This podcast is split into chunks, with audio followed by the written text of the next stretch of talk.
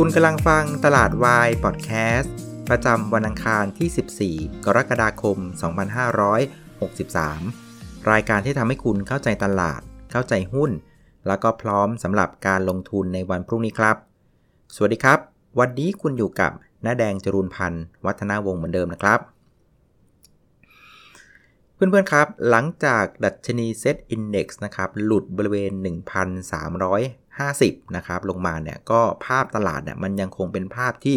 ในเชิงของเทคนิคเนี่ยมันก็เป็นภาพที่เสียหายอยู่นะครับ ในขณะที่เมื่อวานเนี่ยแรงกดดันจากเรื่องของผู้ติดเชื้อที่เป็นทหารอียิปต์รวมถึงเด็กผู้หญิงอายุ 9 ขวบที่อยู่ในคณะทูตเนี่ยนะครับก็ทำให้ตลาดมีความกังวลว่าบ้านเราเนี่ยจะกลับสู่การติดเชื้อในระยะที่ 2 หรือเปล่านะครับงั้นไอแรงกดดันในลักษณะเนี้ยเทคนิคก็เสียเนี่ยมันก็เลยทำให้ตลาดหุ้นวันนี้ ก็เรียกว่าแกว่งตัวอยู่ในแดนลบซะส่วนใหญ่นะครับ โดยตอนเช้าวันนี้นะครับตลาดหุ้นก็เปิดกระโดดลงไปนะครับ 9 จุดนะครับ ไปเปิดที่ 1,333 นะครับ คือเปิดหลุด 1340 ไปเลยนะครับ หลุดไม่พอนะครับ ในช่วงครึ่งชั่วโมงแรกเนี่ยก็เรียกว่าแผ่วตัวลงมานะครับ ไปทำจุดต่ำสุดที่ 1,327 นะครับ พอทำจุดต่ำสุดแล้วปุ๊บนะครับตลาดก็เริ่มนิ่งนะครับเพื่ออะไรครับก็คือรอคุณหมอนะครับเพราะว่าวันนี้นะครับตอน 11โมงครึ่งเนี่ยนะครับทางคุณหมอทวีสินของสบคนะก็มีการนัดกันว่าจะมีการถแถลงข่าวพิเศษนะครับเกี่ยวกับเรื่องของผู้ติดเชื้อนะครับทหารอียิปต์กับเด็ก 9 ขวบนะครับที่ในคณะทูตในวันนี้ตอน 11โมงครึ่งนะครับซึ่งนะครับพอคุณหมอก็ออกมาเนี่ยมันก็มีอยู่ประมาณสัก 3 ประเด็นที่คุณหมอได้ได้มีการพูดถึงและเกี่ยวข้องกับเรื่องของตลาดทุนนะครับ อันที่ 1 ก็คือว่าเดิมทีนะครับกลุ่มพวกของทหารนะครับคณะทูตนะครับรวมถึงนะครับคนที่มาทำธุรกิจธุรกรรมทางด้านธุรกิจขนาดใหญ่นะก็เดิมทีเนี่ยเขาจะได้สิทธิพิเศษในลักษณะว่าสามารถเข้ามาได้นะครับ เพียงแต่ว่าจะต้องมีหน่วยงานที่เรียกว่าอนุมัติให้เข้ามา แล้วก็ต้องมีการควบคุมดูแลนะครับ แหล่งที่อยู่ต่างๆ พูดง่ายๆว่าต้องมีการคุมพื้นที่นะครับ หรือที่เรียกว่า state quarantine นี่แหละนะครับ ซึ่งพอมันเกิดเหตุการณ์เมื่อวานเนี่ยปุ๊บเนี่ยนะครับทางสบคก็ตัดสินใจว่าไอ้ชุดพวกนี้นะ ทหารทูตนะครับ business bubble ที่กำลังจะทำเนี่ยนะครับชุดเนี้ยนะครับ ก็ขออนุญาตที่ว่าเลิกสิทธิพิเศษนี้ไปก่อนครับขอชะลอไปก่อนนะครับประเด็นที่2นะครับคนที่จ่อที่จะเข้าประเทศไทยชาวต่างชาตินะ อันเนี้ยก็เรียกว่าแบนออกไปก่อนนะครับโดยเฉพาะกลุ่มของประเทศอียิปต์นะเขาบอกว่าทหารอียิปต์เนี่ยอีก 8 ชุดที่จะเข้ามานะก็เรียกว่าขอแบนออกไปก่อนนะครับแล้วก็อันที่3นะครับอันนี้ประเด็นสำคัญก็คือว่าไอ้แผนในการเปิดประเทศต่างๆ เปิดน่านฟ้าต่างๆเนี่ยนะครับแกก็บอกว่าคงจะต้องนะครับ ขอรอดูอีก 14 วันก่อนนะครับ เพราะฉะนั้นแผนการเปิดน่านฟ้า แผนการอันล็อกดาวน์ในพื้นที่เสี่ยงอะไรต่างๆเนี่ยก็คงจะต้องรอไปอีกสักพักหนึ่งนะครับ ซึ่งถ้าเกิดว่านับดูนะครับ 14 วันน่ยก็จะไปจบกันประมาณสักวันที่ 28 กรกฎาคมนะครับ เพราะฉะนั้นต้องบอกว่าข้อไม่ดีของรอบนี้คือว่าไอ้14 วันจากนี้ไปนะ่ะมันก็จะเป็น 14 วันที่ กึกกึกกักกักนะ มันคงจะไม่มีข่าวดีนะมันคงจะเป็นภาพที่ตลาดหุ้นเองก็จะรอว่าใน 14 วันนี้จะมีผู้ติดเชื้อใหม่เพิ่มขึ้นมาหรือเปล่าที่เกิดขึ้นในประเทศนะครับ เพราะฉะนั้นในเชิงของราคาหุ้นเองนะ่ะก็มีความเป็นไปได้ว่า มันก็น่าจะเป็นภาพของการไซด์เวย์นะครับ คือหุ้นอะไรที่รอสตอรี่ของการเปิดเมืองเป็นสำคัญนะไอ้พวกเนี้ยคงจะไปต่อไม่ไหวนะครับ เพราะฉะนั้นการเคลื่อนไหวของหุ้น ช่วงเนี้ยนะ14 วันเนี่ยควรจะเป็นภาพของหุ้นที่เกี่ยวกับเรื่องของงบการเงินซะส่วนใหญ่นะครับ งบการเงินตัวไหนดีก็จะขึ้น งบการเงินตัวไหนไม่ดีเนี่ยก็จะลงนะครับ หน้าภาพเนี่ยมันน่าจะเป็นในลักษณะนี้นะครับแต่อย่างไรก็ดีนะครับ มันก็ยังพอจะมีมุมดีๆสำหรับเรื่องนี้นะครับ ก็คือว่านะครับ อย่างน้อยนะครับ ทางรัฐบาลเองก็ไม่สั่งล็อกดาวน์ทันทีทั่วประเทศไง ซึ่งก็ทำให้นักลงทุนน่ะก็เรียกว่าผ่อนคลายความกังวลในระดับหนึ่งนะ แต่ผมเข้าใจว่าอารมณ์ก็ยังคงหงุดหงิดหงุดหงิดอยู่แหละ แบบแหมกำลังตั้งลำมาดีๆ แล้วก็มีประเด็นนี้เข้ามานะครับ ซึ่งพอมันไม่ได้เป็นการล็อกดาวน์ทั้งประเทศนะครับ ยังคงต้องรอสถานการณ์อีก 14 วันอะ มันก็เลยทำให้ตลาดหุ้นก็เรียกว่าค่อยๆ ซึมขึ้นมาซึมขึ้นมานะครับ สุดท้ายนะครับก็ไปปิดติดลบเพียงแค่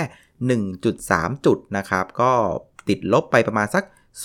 0.1%ปิดที่ 1,300 41 จุดนะครับ แต่อะไรก็ดีนะครับ การปิดเหนือ 1,340 จุดนะครับ ก็ถ้าพูดตรงๆว่ามันก็ยังไม่ดีพอนะ ที่เราจะกลับเข้าไปลุยนะครับ เพราะว่าในภาพของแพทเทิร์นตัวของราคาแล้วนะ่ะมันอาจจะมองว่าเป็นการเด้งก็ได้ เพราะว่าถ้าเกิดเพื่อนๆไปย้อนดูในตัวในเชิงของกราฟนะ เห็นแล้วก็จะตกใจนะเพื่อนๆลองไปดูนะตลาดหุ้นบ้านเรานะ่ะนะครับเป็นแท่งเทียนสีแดงอะ่ะติดกันแล้วมาถึง 6 วันติดนะ ซึ่ง นานมากแล้วนะ ที่เราไม่เจอในใน pattern ลักษณะนี้นะ ผมถอยไปปีอย่างปีเนี้ยปี 2020 อะ ก็หาไม่เจอเหมือนกันนะ ที่เป็นแท่งเทียนติดกันถึง 6 วันติด อันเนี้ยถือว่าเป็นแท่งเขียววันแรกนะ ในรอบ 7 วันทำการนะครับ แท่งเขียวก็คือเปิดต่ำปิดสูงนะครับ แม้ว่าในภาพของเทียบราคาปิด เทียบกันระหว่างวันนี้กับเมื่อวานนะจะเป็นภาพที่ติดลบก็ตามนะครับ อันนี้ก็ถือว่าเป็นเขียวแท่งแรกในรอบ 7 วัน ซึ่งก็อย่างที่บอกคือปิดตรงเนี้ยยังไม่ดีพอที่จะ confirm ว่าเป็นภาพของการกลับตัวนะนะครับ เพราะฉะนั้นแผนของเราเนี่ยผมว่ายังสามารถยึดแผนเดิมได้นะ คือตราบใดที่ยังกลับมายืน 1350 ไม่ได้แข็งๆเนี่ยผมว่าคนที่เป็นสายนักลงทุนระยะกลางนะโมเมนตัมผมว่าอาจจะนั่งดูไปก่อนสักพักหนึ่งก็ได้นะครับ ส่วนประเด็นอื่น ๆ ที่น่าสนใจในวันนี้นอกจากคุณหมอทวีสินนะครับ ก็จะเป็นประเด็นของเอเชียนะครับ วันนี้ตลาดหุ้นเอเชียส่วนใหญ่นะก็ปรับตัวลงนะครับ 0.5%นะครับ ก็เป็นความกังวลในเรื่องของผู้ติดเชื้อโควิด -19 นะที่มันยังคงแพร่ระบาดอยู่ทั่วโลกนะครับ ในขณะที่อีกมุมหนึ่งนะ่ะมันก็จะเป็นภาพเรื่องของการขายทางกำไรนะ profit taking นะครับ เพราะว่าเกิดเพื่อนๆ ไปย้อนดูเมื่อวานเนี่ยประเทศจีนเนี่ยฟื้นมันดีมากนะครับ ตลาดหุ้นจีนบวกถึง 2%เมื่อวานนี้นะครับ พอวันนี้เนี่ยมีการประกาศเรื่องของดุลการค้านะซึ่งออกมาดีนะครับคำว่าออกมาดีนะครับ มันก็หมายความว่าการส่งออกนะมากกว่าการนำเข้าเนี่ยซึ่งอันนี้มันเป็นการสะท้อนว่า ภาพเศรษฐกิจของจีนเนี่ยยังคงเดินอย่างต่อเนื่องนะครับ พอตัวเลขมันออกมาดีแบบนี้นะครับแล้วเมื่อวานหุ้นจีนมันขึ้นมารอประเด็นเนี้ยนะครับวันเนี้ยเราก็เลยเห็นการขายทำรายการที่ตลาดหุ้นจีนนะครับแล้วก็เอเชียโดยส่วนใหญ่นะครับ อีกประเด็นหนึ่งนะครับก็มีข่าวน่าสนใจก็คือเรื่องของแบงก์ชาตินะครับคือธนาคารแห่งประเทศไทยเนะ่ยเขาก็มีแนวคิดในเรื่องของการยืดระยะเวลานะครับการ นำส่งนะครับเงินเข้ากองทุน FIDF ออกไปนะครับจากเดิมเนี่ยนะครับในปี 64 ก็อาจจะมีการยืดระยะเวลาออกไปนะครับ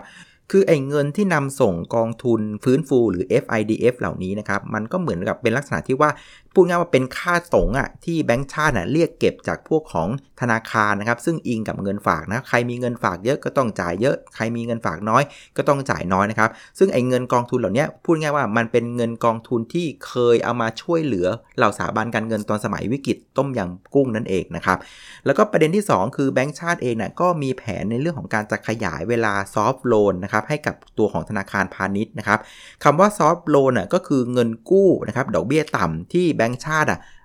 ให้กับธนาคารพาณิชย์กู้ไปในดอกเบี้ยต่ำๆนะครับเพื่อที่อะไรเพื่อที่จะให้ธนาคารพาณิชย์นะครับได้เงินที่มีต้นทุนต่ำๆ แล้วเอาไปปล่อยนะครับเงินกู้ให้กับประชาชนให้กับลูกค้าที่มีปัญหาเรื่องของโควิด -19 ในอัตราดอกเบี้ยที่ต่ำนั่นเองครับคือพูดง่ายๆเนี่ยไอแผนที่2เนี่ยก็คือเป็นการยืมนะครับแบงก์ชาติอะยืมมือนะครับธนาคารพาณิชย์นะครับในการปล่อยสินเชื่อให้กับประชาชนที่ประสบปัญหาเรื่องของโควิด -19 นะครับเพราะว่าจะให้ประชาชนเดินเข้ามาหาแบงก์ชาติแล้วกู้เงินอะมันก็ทำไม่ได้นึกออกไหมมันก็ต้องทำผ่านไอแบงก์พาณิชย์นี่แหละด้วยการที่แบงก์ชาติอะปล่อย soft loan ราคาถูกๆนะครับให้ธนาคารพาณิชย์เอาไปปล่อยเงินกู้ถูกๆนะครับให้กับประชาชนนั่นเองนะครับซึ่งสุดท้ายเนี่ยนักวิเคราะห์ผมก็บอกว่าไอ้ประเด็นเหล่านี้นะครับสุดท้ายเนี่ยมันคือเน็ตออกมาคือ zero คือเป็นศูนย์คือพูดง่าย ๆ ว่าไอ้เรื่องเหล่านี้นะครับสุดท้ายแล้วนะ่ะธนาคารพาณิชย์ไม่ได้ประโยชน์อะไรจากเรื่องนี้หรอก นะครับเพียงแต่ว่าเป็นแค่ทางผ่านนะครับให้กับแบงก์ชาตินะครับเข้าไปช่วยประชาชนนะครับผ่านการปล่อยซอฟโลนนะครับผ่านการเรื่องของการลดตัวของค่าธรรมเนียม FIDF นะเพราะว่าการลดค่าธรรมเนียม FIDF ก็แปลว่าอะไรแปลว่าธนาคารก็ต้องไปลดดอกเบี้ยเงินกู้ให้กับลูกค้านั่นเองนะครับ แต่อย่างไรก็ดีนะครับ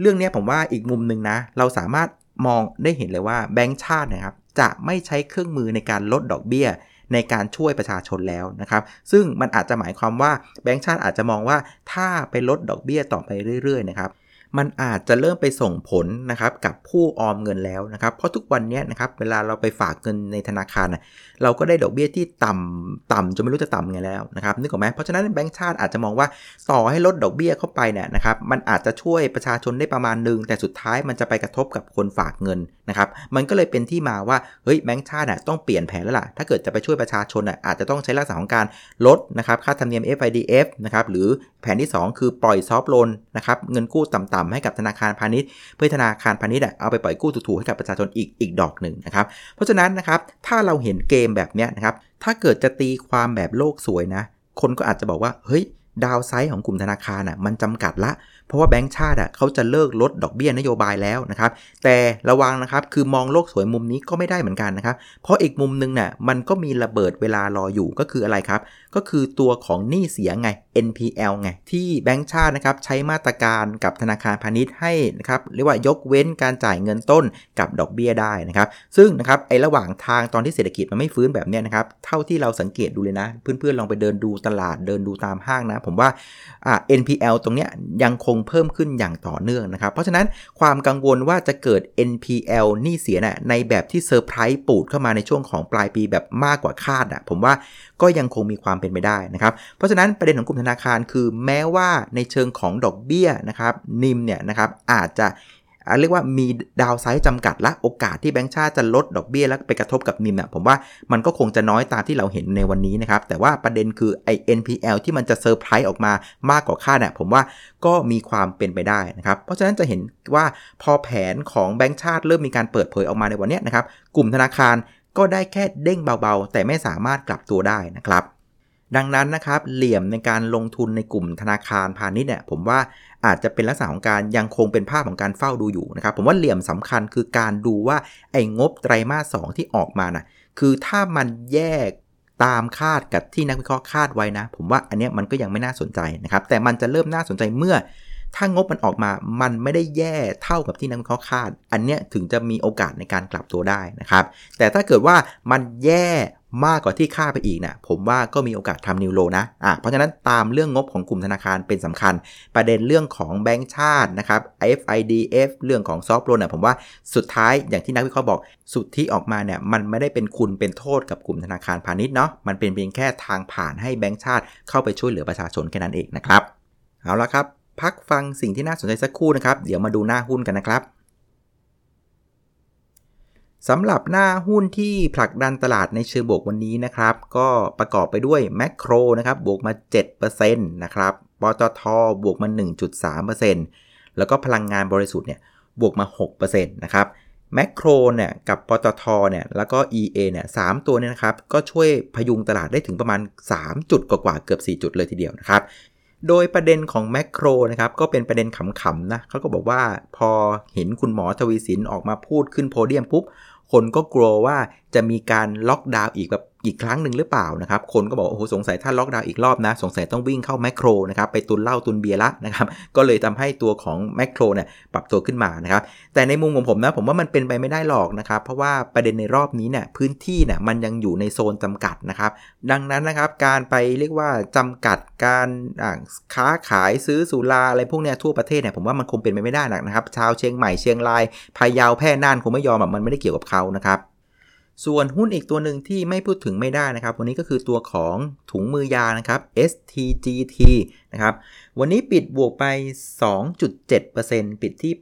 84 บาทนะครับ ก็อาจจะรู้สึกว่าเออเริ่มเผาๆลงบ้างหลังจากร้อนแรงมานานนะครับ แต่ว่าจริงๆ ความร้อนแรงหุ้นตัวเนี้ย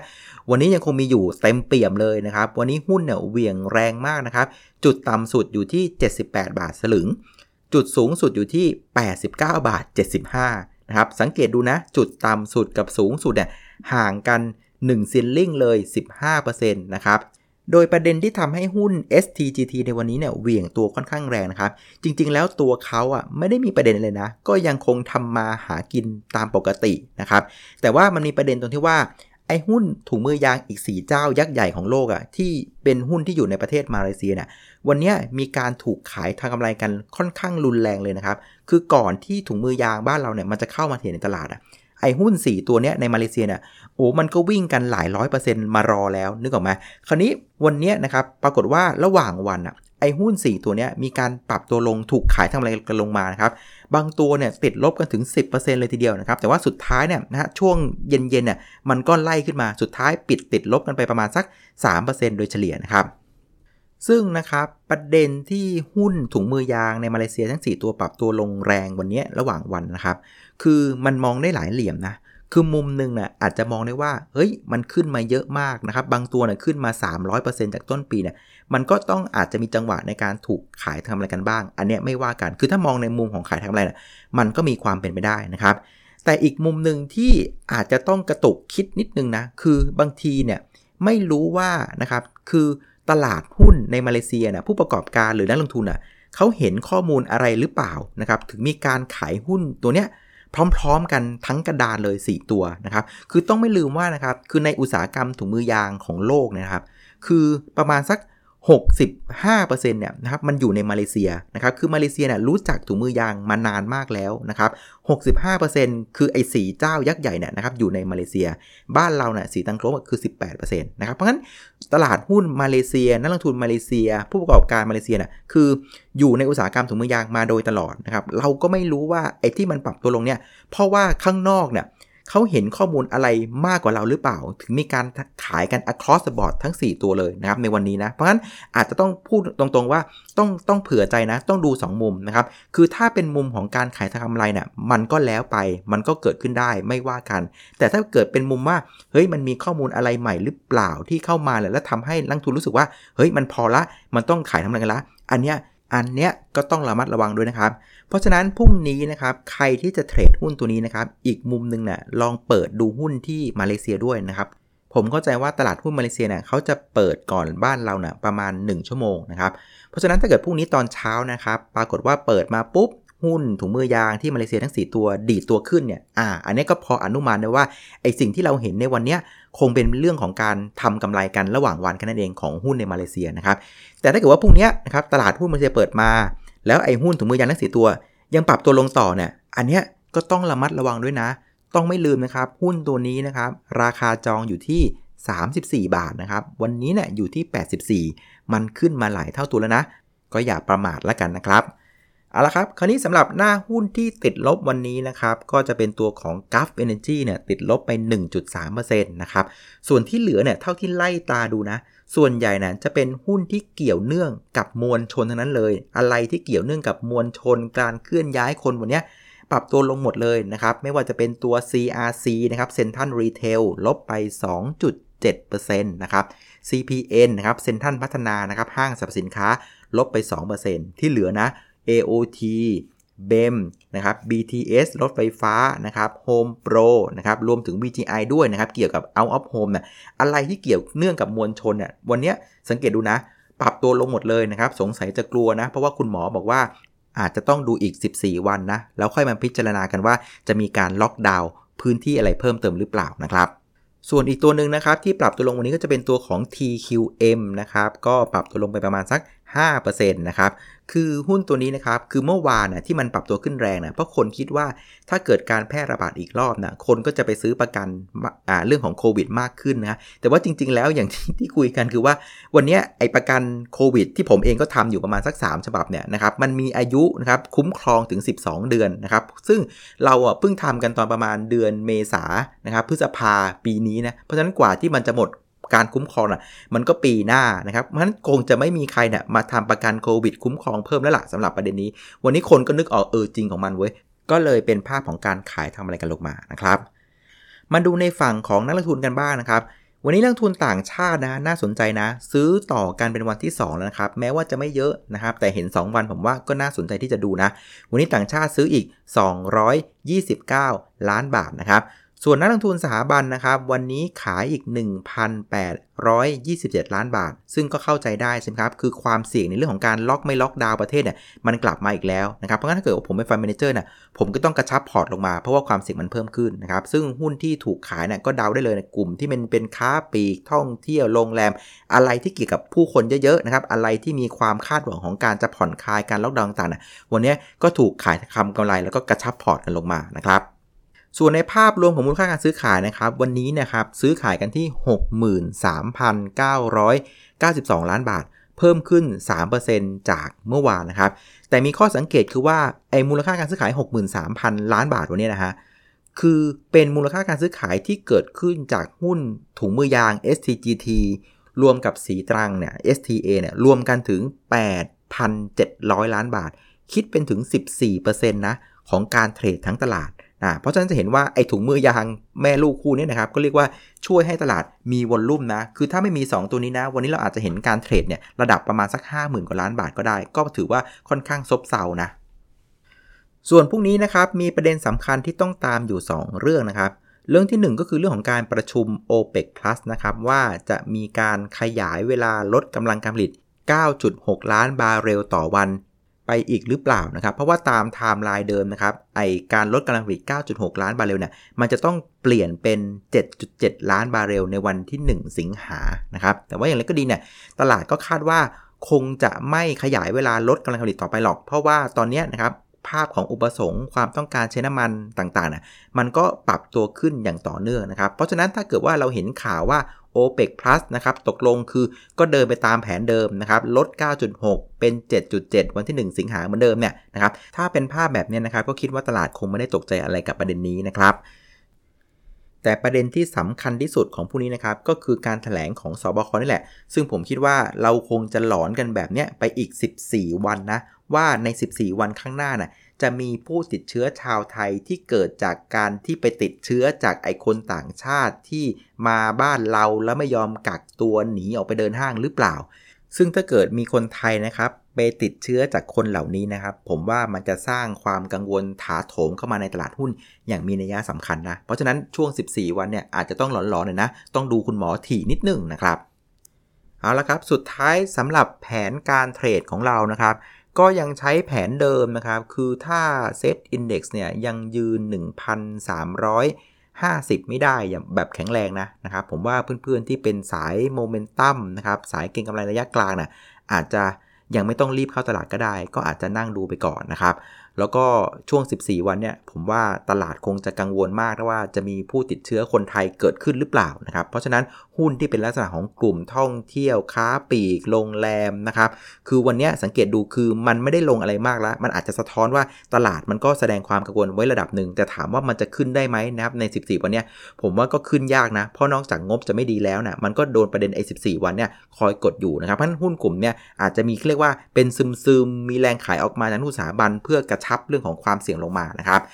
ส่วนเพื่อนๆที่เป็นสายเก็งกำไรระยะสั้นนะครับ คือผมอยากจะแนะอย่างนี้ละกัน คือถ้าเซ็ตมันยังต่ำกว่า 1350นะครับ ต้องพูดตรงว่ามันเป็นอยู่ในมูดที่ไม่ดีนะครับ คือมันจะค่อนข้างเล่นยากแต่ถามว่าเล่นได้ไหม มันก็เล่นได้นะครับ คุณอาจจะเลือกเล่นเฉพาะหุ้นกลุ่มที่ งบที่มันจะรายงานงบออกมาดีนะครับ แต่ว่ารอบนี้อาจจะต้องมองแบบนี้นะ คืองบไตรมาสสดีอย่างเดียวไม่ได้นะ คือคุณต้องมองข้ามช็อตไปว่าไตรมาสสามไตรมาสสี่เนี่ย มันต้องเป็นงบที่ดีด้วย คือถ้าเป็นหุ้นในชุดแบบเนี้ยนะครับ คือคุณจะไม่ได้เล่นคนเดียวไง คือสถาบันอะมันจะเล่นกับคุณด้วยนะครับ เพราะงั้นใครที่จะเก่งกำไรระยะสั้นอะ แล้วดัชนีมันยังต่ำกว่า 1350 อยู่อะ คือเล่นได้นะแต่แนะนำว่าเล่นเบาๆ อย่าไปใช้เงินเยอะนะครับ แล้วก็เน้นเฉพาะหุ้นที่มันงบไตรมาส 2D 3D 4D 2D อย่างเดียวแล้ว 3 พังอะอย่างเงี้ยอย่าไปเล่นนะครับ แต่ว่าถ้าเกิดว่าจะเล่นเต็มตัวนะเอาแบบสบายใจนะ ผมแนะอย่างนี้กันว่า ควรจะให้เซตเนี่ยมันขึ้นไปยืนเหนือ 1350 ให้ได้ ถ้าเป็นแบบเนี้ยมันพอจะเล่น rebound ได้นะครับ แต่ถ้าให้สวยแบบสุดๆ จริง ๆ นะ เซตควรจะกลับไปยืนเหนือ 1370 ไอ้ตรงนั้นนะผมว่าน่าเล่นมาก เพราะว่าอะไรครับ เพราะว่าหน้าหุ้นของตอนที่ดัชนีอยู่แต่ละระดับอะมันไม่เหมือนกันนะครับคือถ้าเกิดว่าเราไปเล่นเก็งกำไรตอนเซตต่ำกว่า 1350นะคือหน้าหุ้นที่เล่นอะมันจะเป็นหน้าหุ้นลักษณะของการเล่นเด้งนะครับแต่ว่าถ้าเกิดเซตอะตอนนั้นอะมันไปยืนอยู่เหนือ 1370นะ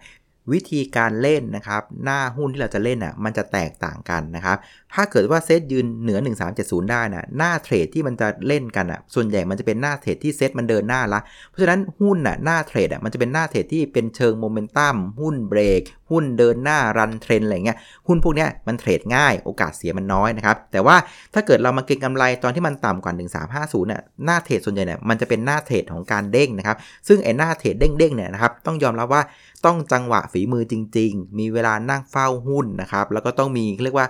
วินัยการคัดลอสที่แม่นยำด้วยนะสำหรับคนที่จะเล่นหน้าเด้งนะครับ เพราะฉะนั้นถ้าเกิดว่าเอาสบายใจนะถ้าเป็นผมนะ ผมรอให้มันขึ้นไปยืนเหนือ 1370นะผมค่อยตามเข้าไปเล่นก็ได้ แม้ว่าจะได้น้อยหน่อยนะ แต่ก็สามารถจำกัดความเสี่ยงความเสียหายได้ มันก็โอเคไหมล่ะนะครับเอาละครับ วันนี้ก็คงจะครบถ้วนนะครับสำหรับรายการตลาดวายพอดแคสต์นะครับถ้าหากเพื่อนๆมองว่ารายการตลาดวายมีประโยชน์นะครับก็สนับสนุนได้ 3 ช่องทางเหมือนเดิม 1 คือการบริจาคนะครับสนับสนุนรายการหรือว่าโดเน a ก็แล้วแต่นะครับ ก็รายละเอียดสามารถดูได้บนหน้าจอ YouTube นะครับหรือทางที่2นะครับก็กดติดตามกด Subscribe นะครับรายการตลาดวายพอดแคสต์บน YouTube หรือว่าไปกดไลค์ที่ Facebook Fanpage น้าแดงคุณนักลงทุนก็ได้เช่นกันนะครับหรือว่าทางที่ 3 นะครับ ก็แนะนำนะครับรายการนี้ให้กับเพื่อนฝูงพี่น้องพ่อแม่ปู่ย่าตายายได้รู้จัก ก็ยิ่งดีนะครับ ก็จะเป็นพระคุณจริงๆนะครับเอาละครับ วันนี้ลาไปก่อนนะครับ เจอกันวันพรุ่งนี้ครับ สวัสดีครับ